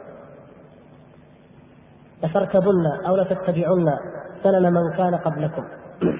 شبرا بشبر وذراعا بذراع حتى لو دخلوا جحر ضد لدخلتموه. الفن إذا كان المقصود منه ما يراد أو ما يظن نظنه نحن الآن من الفن هو أنه إظهار لصور معينة من خلق الله. أو مما يعترف بنفس الفنان أو الشاعر كما يكون قصيدة جميلة أو منظرا جميلا يرسمه لا حرج في ذلك. وكل ذلك من الجوانب التي إن لم تكن من صميم الدين والتوحيد فهي مما يباح. والحمد لله في ديننا فسحة وهو الحنيفية السمحة. لكن إذا ارتبط أدبنا وفننا وشعرنا ونثرنا بمناهج مستوردة لا ندري عن حقيقتها. أنا أنظر إلى أي لوحة وأقول هذه تشكيلية ولكن إذا سألت الفنان عنها قال أنا سورياني. والآخر يقول أنا واقعي. والآخر رومانتيكي. طيب وأنت الثالث؟ قال أنا ما أدري تكعيبي. والراء الخامس مستقبلي. إيش هي التكعيبية والمستقبلية والرومانتيكية؟ سبحان الله. هذه يا إخوان ليست مناظر. هذه عقائد. هذه أديان ليست مناظر. إنما هي تعبير عن أديان اعتقادات معينة نشأت في بيئة لا تؤمن بالله سبحانه وتعالى. الغرب يربطون نهضتهم عصر النهضة الايطالي الذي نشا في القرن الثالث عشر والرابع عشر يربطونه بنشأة الأدب والفن. لاحظوا أول ما بدأت النهضة الأوروبية والحضارة الغربية أول ما انطلقت انطلقت من إحياء الآداب الإغريقية. وهذا شيء معروف. لا ينكره أي إنسان مطلع على الفكر الغربي والحضارة الغربية. فبدأت الحضارة الغربية تشق طريقها بعيدا عن الدين وعن عصور الظلمات التي مرتبطة عندهم بالدين بشعر دانتي وبمايكل أنجلو وبيكاسو وامثالهم من الرسامين ومن الشعراء ومن الادباء ثم بعد ذلك العلوم التجريبية ما ظهرت إلا في القرن السابع عشر تقريبا. أول بدأت بالآداب. وهذه آداب جاهلية وثنية. ثم تطورت مدارس واتجاهات لا داعي لذكرها وقد لا تفهم لو أطلنا في ذكرها أيضا حتى وصلنا إلى ما يسمى في هذا الزمن بهذه الفنون أو المدارس في الفن مناهج ومدارس في الفن وهي في الحقيقة عقائد. تقوم مثلا إذا نظرنا إلى المدرسة الرومانسية أو الرومانتيكية نجد أنها تقوم على الطبيعة في الأساس. المناظر الطبيعية ومناجاة الطبيعة وما إلى ذلك. الواقع السريالية تقوم على الأحلام لأن ما السريالي معناها فوق الواقع على ما فوق الواقع. لا لا يرسم لك شجرة ونهر هذا يعتبر فن كلاسيكي وتقليدي ولا يبهجه. ولكن يرسم لك منظرا ألوان متداخلة متشابكة لا تستطيع أن تفهم منها ماذا يريد الفنان. وإذا سألت يقول يمكن كل إنسان منا يشوف اللوحة يفهم منها أي شيء. وأنا انقل لكم قصة واقعية حقيقية بل قصتين ولعل القصص يروح عن النفوس أحيانا. القصة الأولى أنه كان في معرض الفن التشكيلي في باريس قبل سنوات. وجاء الزوار لجميع أنحاء العالم وعرضت اللوحات. من جملة اللوحات لوحة آه، عمال النظافة قبل الافتتاح اليوم الذي قبل الافتتاح عملوا مسح عام تنظيف عام للمعرض. فأحد عمال النظافه العمال أميين وأنا وياكم أميين بالنسبة للفن. ما ندري كيف شكل اللوحة ألوان متداخلة ما ندري إيش فيها. نظف اللوحة وقلبها نفسها وراح. فطبعا هذا الكلام نشر في المجلات يمكن منكم من قرأه جاء الناس وتزاحموا عند هذه اللوحة وأخذوا يتعجبون منها. كيف هذا المنظر؟ ماذا يريد الشاعر؟ وكيف هذا الألوان؟ وكيف وكيف؟ فجاء بلغ الأمر لصاحب المعرض ان في ناس متجمعين. صاحب المعرض ما هو فنان. أمي زينا في الفن ما يدري. أو يعني الجهة القائمة على المعرض. جهة رسمية من وزارة الثقافة. جاء المدير وصاحب المعرض قال لا لا لا لا تاخذونا وراح ورجع اللوحة زي ما هي. طالعه فيها اللي هي عادية ومشوا وما بلغ ان الإعجاز جاء من إنها إيه؟ منكوس هذا هذا مثال.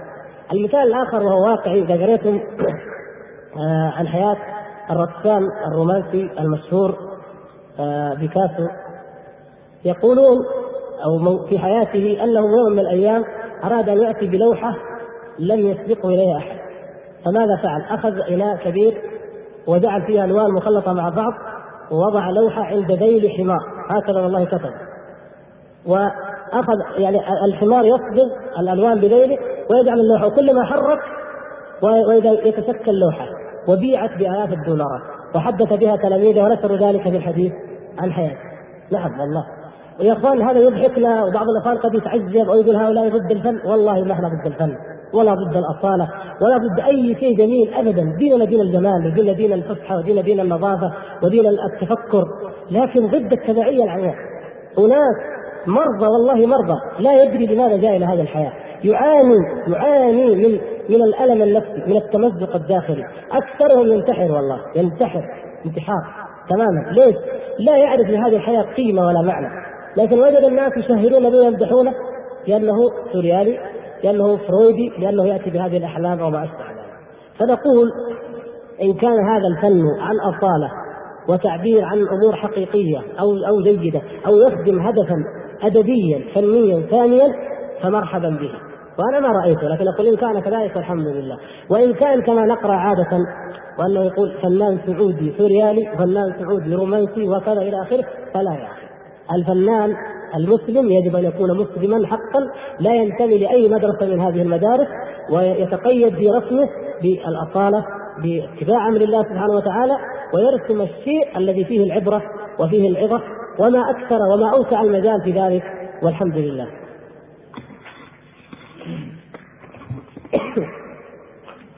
هذا السائل يقول أحب العمل في المراكز الصيفية وأسعى جاهدا لذلك وقد يكون أكثر وقتي فيه ومن أجله. لكني أرى نفسي مقصرا في قراءة القرآن مثلا وفي المحافظة على الأوراد التي كنت أحافظ عليها. وأحس كذلك بعض الضعف في إيماني لأني حريصا على هداية الآخرين ومقصرا على نفسي. فما نصيحتكم؟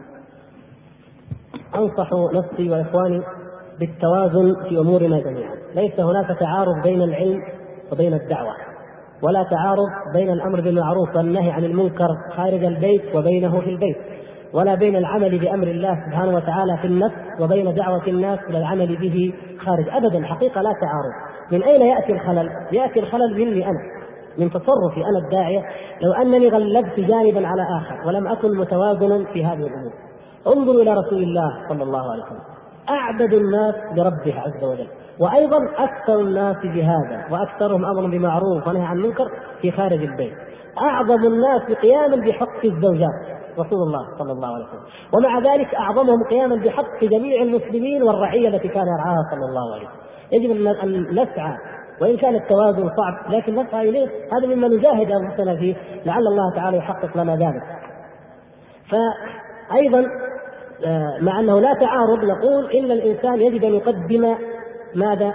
يقدم الأفضل على الفاضل والفاضل على المفضول لأن الإنسان لو نظر قد أقرأ القرآن نعم لكن لو ذهبت إلى حلقة في المركز فيها تجويد وفيها تفسير. أيهما أفضل؟ قراءتي وحدي وقد أغفل أو أقرأ بغير تجويد بغير تفسير أم تلك؟ لا والله تلك أفضل اذا أجعلها في المركز وهكذا. أيهما أفضل؟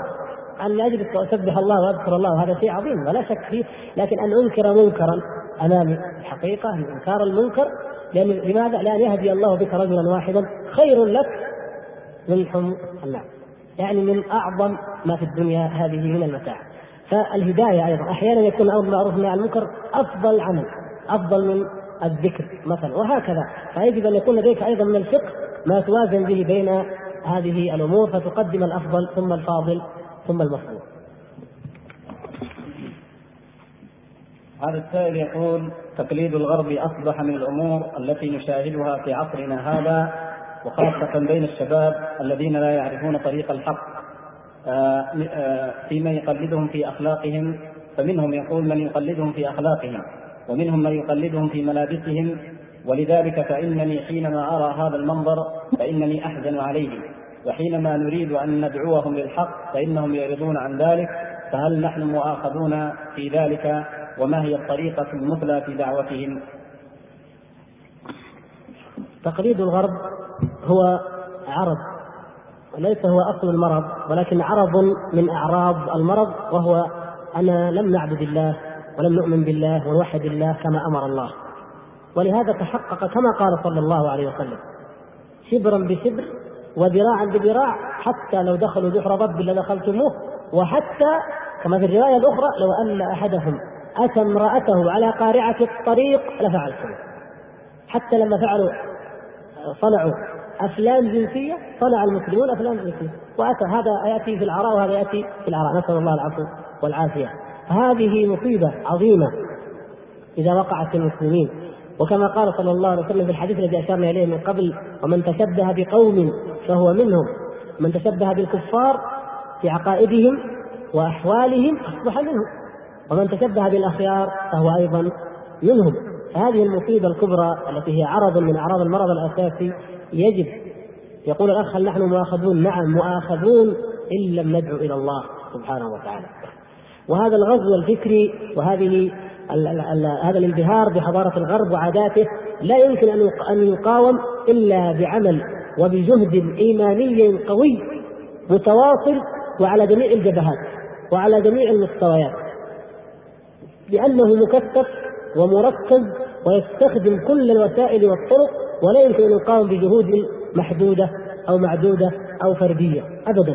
بل المدرسة تنظر إلى هذا وتنظر للطلاب وإلى حالهم وتحارب هذا التقليد. البيت كذلك الدعاة كذلك أئمة المساجد كل إنسان. كما قال الأخ يحزن لما يرى هذا. هذا الحزن يجب أن يتحول إلى دعوة بل إلى دعاء أيضا ومن الدعوة الدعاء أن ندعو الله أن يهديهم. نعم يا إخوان هذه قضية بالمناسبة نحن قد ننساها. أقول دعوت ونصحت وما استجاب لي لكن هل دعوت الله بيني وبين ربي سبحانه وتعالى؟ وهو لا يعلم هذا الإنسان. اللهم اهد فلان. لماذا لا ندعو الله؟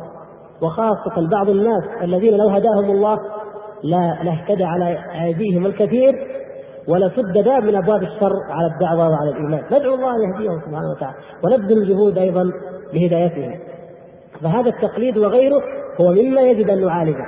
وهذا هو شأننا وهذا هو طريقنا وسبيلنا كما أمر الله. ندعو إلى الله على بصيرة ونحارب هذه الظواهر السيئة الشاذة بجميع أنواعها. لا ننسى أيها الإخوة أن نذكركم أنه سيقام إن شاء الله يوم الخميس هنا في المركز محاضرة الشيخ سعيد مستر من أبها سيأتي إن شاء الله يوم الخميس في الأسبوع هذا إن شاء الله. يقول السائل يلاحظ في الأيام هذه صحوة إسلامية مما يبشر بالخير والحمد لله ولكن بعض الناس الذين نجتمع معهم يحاولون يستهزئون ويعلقون على الشباب الملتزمين ويقولون كل شيء برحمة الله وليس بأعمالنا ولا دخل شيء ولا لها دخل يعني يقصد أعمالهم في دخول الجنة ولكن برحمته. فما هو واجبنا حيال هؤلاء الشباب؟ اولا الصحوة الإسلامية ليست نشاز ولا سجن الصحوة الإسلامية هي توبة توبة إلى الله سبحانه وتعالى.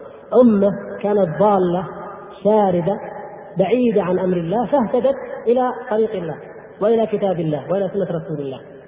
ما ما السدود ما الغرابة في الصحوة؟ الصحوة الإسلامية في بلادنا هذه بالذات لماذا هي أكثر بلاد صحوة؟ ولماذا شبابها والحمد لله أكثر الشباب استقامة؟ لماذا؟ لأن الصحوة عواملها عندنا ذاتية والحمد لله. مناهجنا مستقيمة الحمد لله. انظر إلى التوحيد والفقه والحديث في الابتدائي وفي المتوسط وفي الثانوي وثقافة إسلامية في الجامعة وكليات شرعية هذه المناهج الحمد لله سليمة. يعني نقول بالحكم الغالب لا نعني إنه لا ملاحظات لكن المقصود أنها إذا كانت مناهج من كتاب الله وسنة رسوله نستغرب أن يكون طلاب على كتاب الله وسنة رسوله؟ ولا الغريب الطالب الشاب الذي يقرأ التوحيد والحديث والفقه في جميع مراحله الدراسية ويكون منحرفا فاسقا في المقاهي أو يدب المخدرات، أين الشذوذ؟ من أين جاء الشذوذ؟ ممن شذ عن المنهج الذي درس. وأيضا شذ عن تعليم الآباء والأجداد. كل الآباء ما يدعون الله تعالى يقول الله اصلحهم، اللهم اصلحهم، كل وقت طيب فلما صلح ابنك لماذا تقول هذا فيها وفيها ورحمة ومرح يا أخي أنت الله أن يصلحه أصلحه الله أحمد الله عز وجل لكن لازم يصلحه على ما بخاطرك أنت؟ اللي بس يصلي ويعمر الركيب والبلاد ويسوي. ها يا أخي أصلحه الله كما يريد الله. فاحمد الله على ذلك. توجيهاتك ونصائحك له من أسباب صلاحه ودعائك له من أسباب صلاحه. أين الشذوذ في صلاحه واهتدائه؟ لا شذوذ ابدا. علماؤنا والحمد لله هم الذين يقودون الصحوة الإسلامية ويرشدونها. وترونها كما نحن الحمد لله. دائما مثلا هذا المركز والله أحرص وأحب شيء إليه لو جاء الشيخ عبد العزيز بن باز ولا لا في أحد منكم إيش رأيكم؟ أعظم فرحة تزكي إليكم لو قيل إن الشيخ عبد العزيز بن باز بيجي يوم كذا يحاضر في هذا المكان والله إن شاء الله ليأتون من كل أطراف المنطقة بل من المنطقة الشرقية قد ياتون اذا ليه؟ لأن الصحوة الإسلامية من يقودها ومن يوجهها؟ العلماء علماؤنا فيهم شذوذ لا شذوذ والحمد لله بل الكتاب والسنة اذا من أين جاء الشذوذ الذين يتهمون الشباب ويتهمون الصحوة الاسلاميه أينما نظرت ابدا يعني حتى والحمد لله كياننا كله على أي شيء توحدت هذه البلاد. بعد ما طول الحصول كانت القرية تحرق القرية. على أي شيء توحدنا؟ على توحيد الله. ما قامت هذه البلاد ولا تأسست هذه المملكة إلا ثمرة من ثمرات دعوة التوحيد الإمام المجدد الداعي الشيخ محمد بن عبد الوهاب رحمة الله عليه. فدولة قامت على التوحيد ودعوة قامت على التوحيد. وبلاد توحدت على التوحيد وعلى كتاب الله وسنة رسوله. أين الشاب؟ الشاب هو من يخالف سبيل الصحوة الإسلامية. من يقلد الغرب أو الشرق أو يثبتهم أو يستورد ملاهيهم وما يبعدنا عن ديننا وعن توحيد ربنا عز وجل. هذا هو الشاب وإن كثر وذاك هو الأصل وإن قل. فإذا لماذا الاستنكار والاستغراب من هذه الصحوة؟ أما أن ندخل الجنة برحمته. نعم. قال رسول الله صلى الله عليه وسلم إن لا يدخل الجنة لا يدخل الجنة أحد بعمله. قالوا ولا أنت يا رسول الله؟ قال ولا أنا إلا أن يتغمدني الله برحمة طيب هذا يتعارض مع قوله تعالى وتلك الجنة أورثتموها بما كنتم تعملون. أورثتموها بما كنتم تعملون. جزاء بما كانوا يعملون. طيب كيف هنا يقول بما كنتم تعملون؟ وهنا يقول لن يدخل أحد بعمله. في تعارض؟ عند الجاهل يمكن يكون تعارض لكن من يعرف كلام الله ولغة العرب ما ما في تعارض. بما كنتم تعملون سببا. الباء هنا إيش؟ سببية. فبسبب العمل الصالح تدخل الجنة أو يدخل النار عافانا الله وإياكم بسبب العمل الصالح بتوحيدهم بإيمانهم يعني بسبب إيمانهم وبسبب توحيدهم أدخلوا الجنة. والحديث نفى وما يقول بعض الناس حق من جهة إن كانت الباء للعوض. الباء تكون إيش؟ للعوض. يعني ما أحد بيدخل الجنة بعمله. بعمله يعني يعني عوضا عن عمله. صح. والله ما أحد. لأن ما أنعم الله تعالى به علينا من النعم لا يوازي يعني ما نعبد الله تعالى من العباده لا يوازي نعمة بسيطة من نعمة أو قليلة صغيرة من نعم الله. هو الذي أعطانا العلم وأعطانا الهداية وأعطانا الجسم وأعطانا القوة وأعطانا الغذاء والعافية. فنعبده بأمر بسيط مما أعطانا ونريد عوضا على ذلك الجنة؟ لا والله يا أخي. هو الذي أعطاك أصلا هو الذي هداك أصلا فالفضل له. اذا البال العوض؟ لا. لا أحد يدخل الجنة بعمله يعني عوضا عن عمله لا ليست معاوضة اشتغلت ولكنها رحمة من الله أنه جعل العمل أسباب لدخول الجنة. اذا الفرق بين هذه الباء وتلك الباء. تقول العوام ما يفهمون الباء عوض والباء. نعم لكن نحن نفهمها. ونوضحها لهم بطريقتنا إن شاء الله. كل واحد منا يعلمها لهم بأسلوبه الذي يمكن أن يفهموا به إن شاء الله.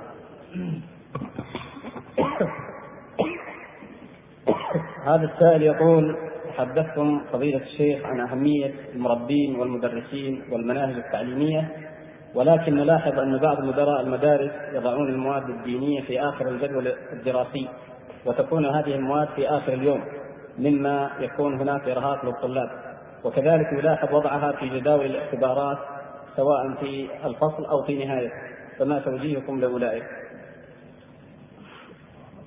الحقيقة كما سمعت من التقديم أنه سعادة مدير التعليم الذي نسأل الله نتشرف إن شاء الله الليلة بمعرفته ونشكر له حقيقة حضور أنه من الحاضرين. وأيضا كل رجال التعليم وكلكم على سبيل التعليم أو مثلي على سبيل التعلم وطلب العلم. الواجب على الجميع أيها الإخوة أن نهتم بديننا. ونحن الحمد لله من الناحية الرسمية تأكد أنه أهم شيء عندنا مواد التربية الإسلامية. أول ما يكتب في الشهادة وأول ما يذكر. وهي المواد التي تسمى مواد أساسية بحيث أن الرسوب فيها والنجاح لا بد أن يتجاوز ال 50% أو أكثر في بعض المواد مثلا. فمن ناحية رسمية الحمد لله الأمر لا اعتراض عليه. لكن من الناحية التطبيقية بعض الإخوة المديرين أو المدراء كما يعني يقولون بعض علماء اللغة لا تقول مدراء يقول مديرين. القصد إيش؟ بعض مديري المدارس قد يخطئ. ننصحهم الحقيقة نسأل الله سبحانه وتعالى أن يوفقنا وإياهم إلى أن يلتزموا أولا بأمر الله في تعظيم ما ما عظم الله سبحانه وتعالى وهو أمر هذا الدين. ثم أيضا الالتزام بالأوامر التي آه، أو المنهج العام للتعليم في بلادنا في جميع مستوياته وهو أن المقدم والأساس والاهتمام والتركيز لمواد التربية الإسلامية ثم ما يكملها ويعين عليها هو اللغة العربية ثم تأتي بعد ذلك جميع المواد. ف يعني يجب علينا أن نعرف هذا لا نظريا على ورق بل حقيقة وتطبيقا وعملا ويجب على المسؤولين الذين من فوق هؤلاء أن يتابعوهم بذلك وأن ينبهوهم إليه لأن هذا من باب وتعاونوا على البر والتقوى ولا تعاونوا على الإثم والعدوان. هذا السائل يقول إن بعض المسلمين يقولون إن الكفار أفضل من بعض المسلمين ويقصد أن الكفار لا يغشون ولا يخدعون يعني بذلك أي نعم يقول أفيدونا في مثل هذه المقولات جزاكم الله خيرا. ذكر العلماء رحمهم الله من أنواع الكفر أو من ألفاظ الكفر أن يقول رجل هذا في القديم قبل ما عصر الحضارة الغربية أن يقول رجل اليهود أفضل من المسلمين لأنهم يعطون أجرة المعلمين قبل المسلمين.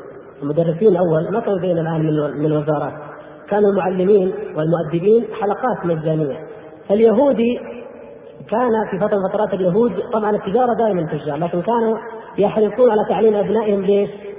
لأنه أقلية وللمسلمين أكثرية والأقلية دائما تحرص وتجتهد أنها تنافس تنافس الأكثرية. فاليهود يدفعون قبل المسلمين، المسلمين زي حالتنا الآن ما يهمه تعلم وما تعلم، فكان يقول بعض المعلمين والمؤدبين يقول اليهود أفضل من المسلمين ويبين الافضليه لأنهم يدفعون أجرتهم قبل المسلمين، ذكر العلماء ذلك في كتب الفقه أن هذه من الكلمات المكفرة عافانا الله وإياكم. عشان درهم أو دينار يدخل جيبك يجعل اليهود أفضل من المسلمين؟ سبحان الله، اذا أنت العقيدة عندك بعد الدرهم والدينار، أهم شيء الدرهم والدينار بعد ذلك الدين أو العقيدة أو الإيمان، لا يعني وكذلك إذا قلنا اليوم وهي عبارة مشابهة الكفار أفضل من المسلمين، ليش؟ قال ما يغشون ولا يكذبون ولا اولا الكفار يكذبون ويغشون ويسرقون وينهبون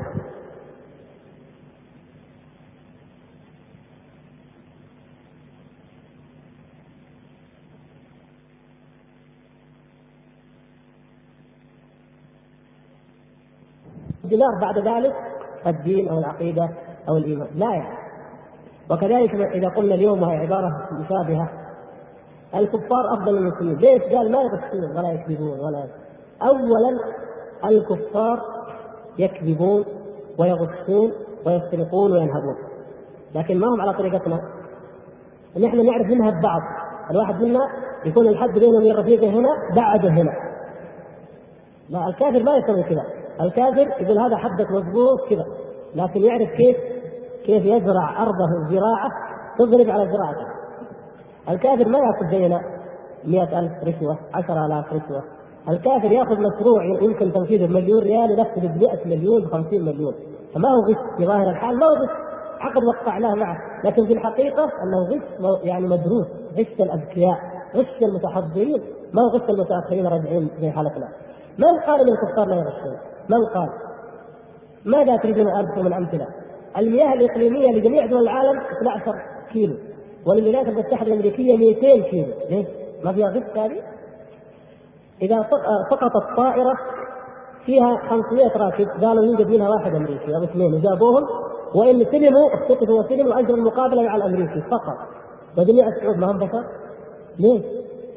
ما يغشون والله أكبر غش وأكبر عنصرية توجد عندهم في كل أمورهم ابدا تقع المشكلة في أبعد بلد من بلدان العالم مشكلة فتنة داخلية قامت وإذا بالكفار يتدخلون فيها ويعطون هذا الطرف السلاح وهذا ويبيعونه ويروجونه لهدم هذا البلد ولتأجيج الحرب ليبيعوا السلاح وينفقوا وينفذوا مخططاتهم، ما يغشون الكفار؟ الكفار ما يأكلوا فرد، يأكلوا شعب بأكمله. الكفار يتسببون ان شعبا من الشعوب ينكب نكبه عظيمه في كل ثرواته وموارده وخيراته، فإذا نكب أرسلت الجمعيات الخيرية عندهم فرق للإغاثة والإنقاذ. لكن من الذي نكبوا في الأصل؟ هم. نعم فيجي الناس يقول شوف يا أخي يبعثون فرق إغاثة وإسعاف مجاني والله هذا الكفار والله أمرهم عزيز ما شاء الله. هذا إذا إذا كان لم لا تستخدم هذه الفرق في التبشير والتنصير واخراج أولئك من دينهم، فنحن نغفل على الأشياء لأنها كبيرة. لأن الواحد منا الآن اذا إذا كان في صندوق يشوف نفسه محبوس، لكن لو كبرنا الصندوق مثلا 100 100 متر رب يشوف إنه فسيح، لكن في الحقيقة هو في داخل صندوق. الكفار عرفوا كيف يمجدون الكذب والغش والظلم فيستوعب العالم كله في أيديهم والعالم يظن أنه حر وأنه يتنفس كما يشاء وهو لا يخرج ابدا عما يخططون ويريدون. اذا لا يجوز تزكيه الكفار لأن الواقع يكذب ذلك ولان ما أخبر الله تعالى به عنهم هو كذلك. إلا إلا كأفراد إن وجد منهم فرد ما ما غشك فتقول هذا الكافر تعاملت معه ما غشني في كذا. لكن تقول أفضل من المسلمين لا. أيضا تقول إيش؟ النقطة الأولى أنهم يغشون ويكذبون والأخرى أن تفضيل الكافر على المسلم هذا من ألفاظ الكفر نسأل الله العفو والعافية. ولو أنك قلت لمسلم مثلا أنت مسلم والغش لا يجوز وكذا. وكيف مثلا تغشني وفلان الكافر مثلا ما غشني لتزجره لتبين له لكان أفضل. لكان كلاما لكان صحيحا. لماذا؟ لأنك تقول أنت يا مسلم كيف تغشني؟ والكافر الذي الذي لا خير فيه غشك أما أن تقول هو خير من المسلم؟ لا والله. لا لا خير فيهم ابدا والله لا لا يريد الكفار أن يبقى لنا لا مال ولا جاه ولا أخلاق ولا حتى صحة. ولا أي شيء إلا نهبوه وأخذوه ولكن بطرقهم وبأساليبهم فيجب علينا أن نجعل ولاءنا لله ولرسوله وللمؤمنين وأن نخلص في عداوتنا ونمحضها أيضا للكافرين ايا كان دينهم. يقول أنا رجل أصلي في المسجد ولله الحمد ولكن صلاة الفجر لا أحد يوقظني لها فماذا أفعل؟ الحمد لله على أنه يصلي في المسجد وحريص على الصلاة في المسجد. لكن يجب عليك يا أخي أن تستكمل الإيمان. والحمد لله لا صعوبة في الاستيقاظ لصلاة الفجر. عن طريق الساعة المنبهة الحمد لله موجودة. عن طريق الجيران الطيبين. عن أي طريق من الطرق الكثيرة. وأنا أضرب لكم مثال. إذا كان واحد منا على موعد مهم في أمور دنياه أقل ما فيها لو كانت الرحلة بتطلع الساعة أربعة ونص. تجدنا نسهر طول الليل ولا ننام. تقول يا أخي ليش ما تنام؟ وصحيح؟ قال والله ما أطمئن. تفوت الرحلة. طيب هذه صلاتك أعظم من كل رحلة. هذه الصلاة يا إخوان غالية والله غالية جدا. اذهب إلى أي شاب مسلم مستقيم. من الشباب المهتدين. لا نقول الكبار لأنهم أحرص على الدنيا لكن نقول الصغار. وقل له لا تصلي الظهر اليوم وأعطيك عشرة ملايين. أعوذ بالله. هذا 20 مليون 1000 مليون. والله ما يقبل. حد يمكن يقبل هذا؟ والله ما يقبل إذا غالية جدا الصلاة هذه غالية جدا جدا. إذا أغلى من كل شيء فأحرص على أن يوقظني احد لكن لو اجتهدت ونمت مبكرا ويعني أخذت بالأسباب التي يمكن أن تؤدي إلى الاستيقاظ ولم أستيقظ الحمد لله الله تعالى يعفو عني.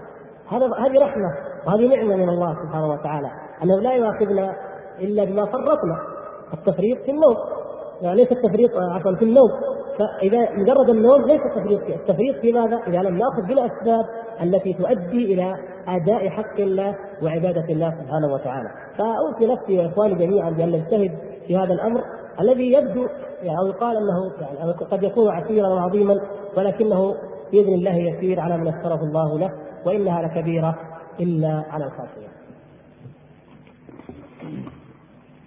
وإضافة إلى سؤال الأخ شيخ في بعض الناس يصلون ولله الحمد وعندهم بدعة طيبة لكن يعني لا يهتمون بصلاة الجماعة وينصحون في هذا ولكن يعني لا يشتركون في هذا. مع العلم أنهم يصلون لكن هم بيوت فيعني نود منكم بارك الله فيكم توجهوا اولئك والسامع منكم يبلغ الغائب جزاكم الله الحقيقة أن صلاة الجماعة هي من أعظم شعائر الإسلام التي لو تركناها لتركنا سنة نبينا صلى الله عليه وسلم كما قال ذلك عبد الله بن مسعود رضي الله تعالى عنه. ولم يعهد أو يعرف في عهد النبي صلى الله عليه وسلم ترك لصلاة الجماعة إلا من المنافقين كما قال عبد الله رضي الله تعالى عنه ولقد رأيتنا وما يتخلف عنها إلا منافق معلوم. ولهذا جاء الحديث الذي فيه الوعيد الشديد لهؤلاء. الذين لا يبالون بهذه الشعيره العظيمة لولا الأطفال ولولا النساء كما أخبر صلى الله عليه وسلم لولا ما في بيوت من الذرية لهممت بأن آمر بالصلاة فتقام وأمر رجلا فيؤم الناس فاخالف إلى أقوام فأحرق عليهم بيوتهم. تظنون النبي صلى الله عليه وسلم بيحرق البيت ويحرق من فيه ممن يستحق الحرق يعني في اتلاف للنفس أو تعريض للاتلاف وإتلاف للمال على أمر هين؟ لا والله والله إنه العظيم. ويظن بعض الناس مع الأسف الشديد يظنون أن العلماء لما يقولون أن كما جاء في الحديث أن صلاة الجماعة تفضل صلاة الفجر ب 27 درجة أن العلماء فقط كلامهم في التفضيل يعني إن تبغى 27 درجة صل في المسجد وإن تبغى درجة واحدة صل في البيت. لا هذا هذا فقط. اختلف العلماء رحمهم الله. هل تصح الصلاة في البيت؟ يعني هل تصح الصلاة صلاة المنفرد؟ هل تصح مع إمكانها جماعة أو لا تصح؟ ليش؟ لأنه ما ورد ولا ثبت في عهد النبي صلى الله عليه وسلم أبدا أن مؤمنا غير معذور صلى في بيته. ما يصلي غير معذور في بيته إلا المنافق. الذي حبط عمله والعياذ بالله. فبعض العلماء يرى لا تصح وأن الجماعة شرط في صحتها والبعض يرى أن الجماعة واجب أو سنة مؤكدة ولكن ليست شرطا في صحتها. إذا الأمر عظيم. طيب نرجع للقول الآخر الذي يقول إنها واجب أو سنة مؤكدة ولكن ليست شرطا في صحتها. من من الناس في دنيانا الحقيره التافهة يرضى أن يعمل عند واحد بريال وهو يستطيع أن يعمل عند جاره ب 27 ريال. لو لو كان 26 لو كان 25 أو 24 يقول والله أنا مظلوم يا أخي كل واحد يقول العلاوه حقتي لابسه 10 ريال لابسه ريال وما أدري إيش ليش؟ قال يا أخي والله علاوه استحقها كيف تنقص ريال وريالين؟ إذا نجعل هذا ميزان للتفاضل فلماذا في دنيانا نضبط المعايير والمقاييس والموازين ونتفحص كما يقول بعض الإخوان. يقول ما تعطي راعي دكان قبل فترة 500 ريال إلا يحطها على اللمبة يطالع يفركها ويشوف قبل ما يصرفها لك أو يعطيك نتاكد من دنيانا شيء طيب ما نقبل الغش؟ لكن يا إخوان ديننا والله أعظم. ديننا أهم. قيل لنا إن هناك نقود أو شيء مغشوش أو إشاعة فكان هذا الاهتمام والحرص فكيف لا نهتم بالغش الذي في قلوبنا؟ أن ننصحها لله تنصح القلوب لله لطاعة الله لعبادته. تنصح للمسلمين فتحبهم وتحب لهم الخير كائنا من كانوا. وتنصح لنفسها. اولا بأن تنجو من عذاب الله سبحانه وتعالى وتكون صادقة في إيمانها ناصحة فيه. فاذكر نفسي وإخواني جميعا بأهمية هذه الشعيره العظمى. وتعلمون أن الاجتماع أمر عظيم من أمور هذا الدين مطلوب. تعلمون أن صلاة الجمعة أو يعني يجب أن يعلم ذلك كانت تقام في جميع بلاد المسلمين في مسجد واحد في مدن المسلمين في مسجد واحد مهما كبرت المدينة إلى قرب نهاية القرن الثالث. ثلاثة قرون تقريبا 300 سنة وبغداد على كبرها. كانت أكبر مدن العالم وفيها الملايين السكان جمعة واحدة. فيها ومكة جمعة واحدة والقاهرة جمعة واحدة. وهذا هو الأصل. هذا هو الأصل أن يكون أهل البلد جمعة واحدة لا جمعتين. هذا هو الأصل. لماذا؟ لأن ديننا يقوم على الاجتماع. وعلى تكفير المسلمين وعلى إرهاب عدوهم وعلى إغاظتهم. الفاجر المنافق وتارك الصلاة إذا رأى أن الأمة كلها ملأت هذا البر كله. سبحان الله هذول يصلون الجمعة وأنا بس اتخلفت يأتيه الواسع من نفسه ويهتدي بإذن الله. الإجتماع يا إخوان وتكفير المسلمين في أمور الخير وفي شعائر الله هذا يجب أن نحرص عليه في أنفسنا وأن ندعو أيضا المسلمين إليه. نفعني الله وإياكم بما نسمع وما نقول. هذا السائل يقول الملاحظ كثرة العمال غير المسلمين من بلاد الهند وغيرها وكذلك استخدام الخادمات غير المسلمات فما توجيهكم في هذه الأمور؟ النبي صلى الله عليه وسلم مما أوصى به في مرض موته ولا شك أن ذلك دليل على أهميته أنه قال لا يجتمع أخرج اليهود والنصارى في من جزيرة العرب لا يجتمع فيها دينان هذه الجزيرة جزيرة العرب لا يجتمع فيها دينان وقد صدرت الفتاوى والتوجيهات وتتوالى من اللجنه الدائمة للإفتاء. ومن علمائنا والحمد لله بما يوجب تطبيق هذا الحديث وتنفيذه على الجميع أنه لا يجوز للمسلم أن يستخدم العمال الكفرة من أي بلد ولا أن يوليهم ولا أن يأمنهم. كيف نأمن نأمنهم أو نؤمنهم؟ وقد خونهم الله. كيف نعزهم؟ وقد أذلهم الله سبحانه وتعالى. كيف نأتي بالكافر نعطيه من الأموال؟ وربما كان سائقا أو خادما أو خادمة قد طلع على الأعراض وأخذ الأموال وربما نهب العرض وقتل النفس وكم فعلوا. ولكن لا نعتذر لا نعتذر والله ما عصينا الله ولا أحد يعصي الله إلا ويذوق جزاء معصيته لله سبحانه وتعالى. فإن كانوا كفارا فلا يجوز أن يستقدموا بل يجب أن يرحلوا فورا. إلا في الأمور الاختصاصية الدقيقة ولا سيما ما كان من الشؤون العامة يعني من أمر يتعلق بالحكومة بولي الأمر يرون أن هذا اختصاص لابد منه أما مشاريعنا العادية واعمالنا العادية إيش الاختصاص اللي لا يجده إلا كافر؟ ما عندنا ابدا من أين هذا؟ ثم الخادمات والسائقون لهم لهم مصيبة أخرى وهي ما يحدث من الاختلاط ومن الاختلاء ومن انتهاك الأعراض ومن الدمار الخلقي والاجتماعي وما أكثر ما وقع من ذلك ولكن من الذي يعتذر؟ أقل ما فيه أن الخلوه موجودة حتى لو كانت مسلمة كبيرة في السن متمسكة لكن الخلوه موجودة لا محرم لها. لا نعني الذي يأتي بها بمحرم ويفرد لهما مكانا مستقلا. لكن نقول الذي يستخدم خادمة أو سائق ولو كان كبيرا. الخلوه حرام. ويقول سعيد بن المسيب رحمة الله عليه إمام التابعين وهو من هو إيمان وتقوى. يقول لو استؤمنت على خزائن الدنيا جميعا لامنت نفسي عليها ولا آمنها على جارية أو على عجوز سوهاء بنت ثمانين سنة. وما أقدر أستأمن نفسي عليها. المرأة هذا الرغبة الجنسية شيء عجيب دافع لا يمكن الإنسان أحيانا أن يحوز دون أو أن يقف دون أبدا. فقد يأمن الإنسان نفسه أن لا يغش أو لا يكذب أو لا يخون أو كذا لكن لا أحد يأمن نفسه من الوقوع في الزنا ولهذا قال صلى الله عليه وسلم ما خلى رجل بامرأة رجل مطلق نكرة أي رجل. بامرأة. أي امرأة. طبعا إلا ذات المحرم إلا كان الشيطان ثالثا لا يقول واحد لا أنا قلبي نظيف وأنا أبدا رسول الله صلى الله عليه وسلم قال ذلك بصيغه العموم وقال الصحابة الصحابيين على رسلكما إنها صفية. قال سبحان الله يا رسول الله. يعني يمكن يشك فيك؟ قال ان الشيطان يجري من ابن آدم مجرى الدم. وأمور كثيرة كثيرة جدا وعبر واسألوا الواقع اسألوا الواقع. من هؤلاء الخدم والسائقين وخاصة في منطقتنا الحمد لله يعني ما ما, ما الذي يحوجنا إلى إلى الخادمات؟ وما عندنا العادات الطيبة والحمد لله. حتى لو من الجماعة مثلا ما في شيء تجي في وقت الناس في الدوام أو في المدارس وتنفع الأهل شوية. أيضا أين البنات وأين القريبات؟ إذا قال واحد زوجته مريضة أو امي مريضة أو مثلا عندها ولادة لابد بخادمة يعني كنا إذا ولدت الواحده يفزعون من أطراف القرية. ولا معروف هذا. هذه تجيب عند الثيران والبقر أول يوم البقر وهذه تجيب الأكل وهذه تطبخ وهذه تكسب البيت. سبحان الله. كل يوم يمرون من الجماعة يتعاونون على شيء طيب وعادات طيبة وصله رحم. والآن هذيك تبغى تقعد عند التلفزيون ولا داري عن عمتها ولا عن خالتها ويقول تجيب خدامة. سبحان الله. يعني تركنا صلة الرحم وتركنا العادات الطيبة ونريد أن نعصي الله. العزاء عند أهل الميت وتعد الولائم من القادرين ومن غير القادرين على ذلك لمدة ثلاثة أيام. فما هو حكم الإسلام في ذلك؟ طيب لضيق الوقت. الحمد لله. جاء سؤال نقدر نختصر الجواب وهو أن هذه بدعة منكرة لا يجوز أن تقر من أهل العلم والدعوة والخير والصلاح. فحسبنا أن نعلم أن كل بدعة ضلالة وكل ضلالة في النار وأن من أحدث في أمرنا هذا ما ليس منه فهو رد.